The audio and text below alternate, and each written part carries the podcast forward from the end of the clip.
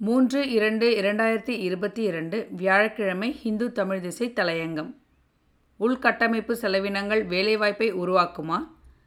பெருந்தொற்றின் பாதிப்புகளிலிருந்து பொருளாதாரத்தை விரைந்து மீட்டெடுப்பதற்காக உள்கட்டமைப்புகளை வலுப்படுத்தும் மூலதன செலவுகளுக்கு முக்கியத்துவம் கொடுத்திருக்கிறது மத்திய நிதிநிலை அறிக்கை. இச்செலவுகள் அடுத்து வரும் நிதியாண்டில் மட்டுமின்றி அதற்கடுத்த நிதியாண்டுகளிலும் தொடரக்கூடியவையாக இருக்கும். ஆனால் இந்த செலவினங்களால் மட்டும் பெரும் எண்ணிக்கையில் வேலை வாய்ப்புகளையும் பணப்புழக்கத்தையும் ஏற்படுத்திவிட முடியுமா என்ற கேள்விகளும் எழுந்துள்ளன. ஊரக வேலைவாய்ப்பு உறுதி திட்டத்துக்கு மேலும் கூடுதலாக நிதி ஒதுக்கீடு செய்திருந்தால் வேலைவாய்ப்பின்மையை குறைப்பதற்கு நேரடியாக உதவியிருக்கும் என்ற நோக்கிலும் கருத்துக்கள் முன்வைக்கப்படுகின்றன.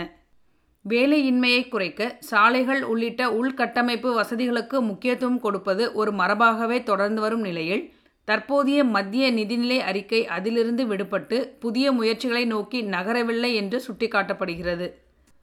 மொத்த உள்நாட்டு உற்பத்தி மதிப்பில் உற்பத்தி தொழில்துறை கடந்த சில ஆண்டுகளாக வகித்து வந்த பதினைந்து சதவிகிதம் என்ற நிலையான விகிதம் மிக பெரும் சரிவை கண்டுள்ளது. இந்நிலையில் உள்கட்டமைப்புகளுக்காக அரசு உத்தேசித்துள்ள நிதி ஒதுக்கீடுகள் உற்பத்தி தொழில்துறையின் சந்தை தேவைகளை அதிகரிக்க உதவ வேண்டும். மாநில அரசுகளின் உள்கட்டமைப்பு திட்டங்களுக்காக வழக்கத்தை காட்டிலும் கூடுதலாக ரூபாய் ஒரு லட்சம் கோடியை ஐம்பது ஆண்டுகளுக்கு வட்டியில்லா கடனாக வழங்க முன்வந்திருப்பது குறிப்பிடத்தக்கது. வேலைவாய்ப்பை உருவாக்க வேண்டிய பெரும் பொறுப்பை அரசே சுமக்க வேண்டியிருக்கிறது. இரண்டாயிரத்தி இருபத்தி இரண்டு இருபத்தி மூன்றாம் நிதியாண்டில் நிதி பற்றாக்குறை ஆறு புள்ளி நான்கு சதவீதமாக இருக்கும் என்று மதிப்பிடப்படுகிறது. பதினைந்தாவது நிதிக்குழு பரிந்துரைத்த ஐந்து புள்ளி ஐந்து சதவிகிதம் என்ற அளவை காட்டிலும் இது அதிகமே.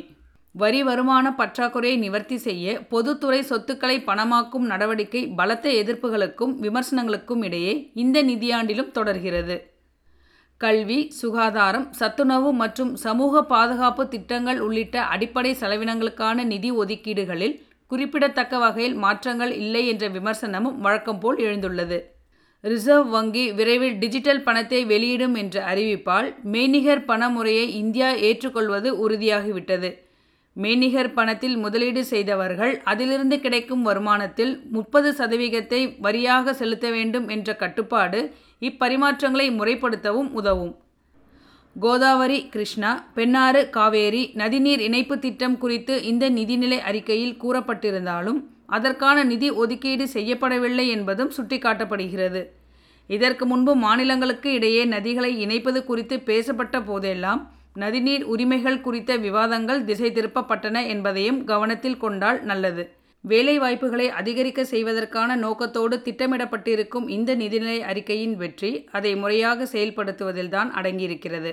இந்த நாள் நாம் அனைவருக்கும் இனிய நாளாக அமைய வாழ்த்துக்கள்.